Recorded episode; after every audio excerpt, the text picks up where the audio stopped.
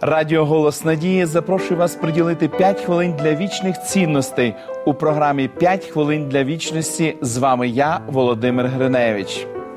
Багато людей гинуть під час пожежі через те, що не покидають палаючого будинку, хоча мають таку можливість, або тому, що повертаються врятувати якусь річ. Пожежникам доводиться силою виводити таких людей з охоплених вогнем будівель. Подібні ситуації не є часом для дискусії. Коли Бог вивів ізраїльський народ з Єгипту, вони одразу ж відчули полегшення, оскільки більше не були рабами в чужій землі. Але пройшло небагато часу, і вони захотіли повернутися до знайомого звичного способу життя. У тому випадку часу для дискусії не було. Бог спонукав народ чинити правильно, обмежуючи його своїми постановами і правилами. Обговорити все це можна було і пізніше. Ось яку вказівку дав Господь через Мойсея ізраїльтянам.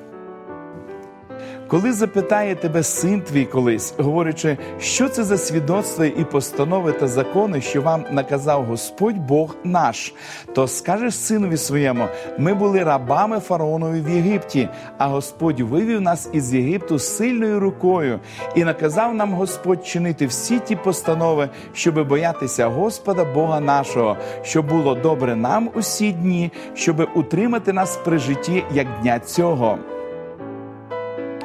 Важливо розуміти, що пожежно-рятувальні методи не вважаються кращим способом спілкування з людьми.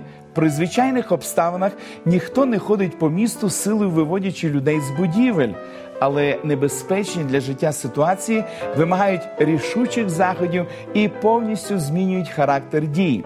В той момент часу на розмови, пояснення і проведення аналізу всіх причин немає. В небезпечних для нас ситуаціях дії Бога по відношенню до нас так само бувають особливими.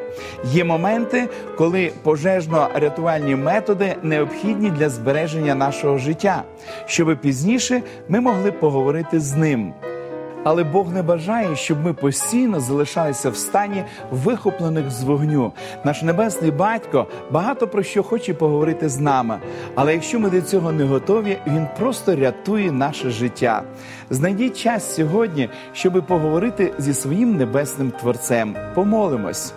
Дорогий Небесний Отець, ми безмежно вдячні Тобі за те, що ти продовжуєш справу нашого спасіння. Ти працюєш постійно над нами, ти звертаєшся до нас. Іноді ми буваємо неслухнянними. Тому просимо Тебе, Господи, прости нас за це. Благослови нас, наших телеглядачів, і допоможи нам завжди бути відкритими до Слова Твого Святого. Говори, Господи, до нас. Ми будемо слухати Тебе завжди. В ім'я Ісуса Христа, молитва наша. Амінь. Пам'ятайте, спілкування це найкращий метод знайомства. Читаючи Біблію, ми чуємо те, що Бог говорить нам. А коли ми молимось, Господь слухає нас. Щоденно вивчаючи Слово Боже, ви зможете краще ознайомитися з волею Божою щодо вашого життя. З цього приводу пропонуємо вам серію уроків дивовижні факти.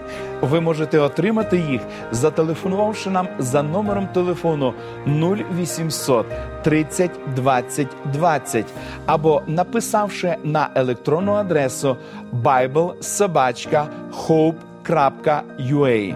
Нехай благословить вас Бог. До побачення!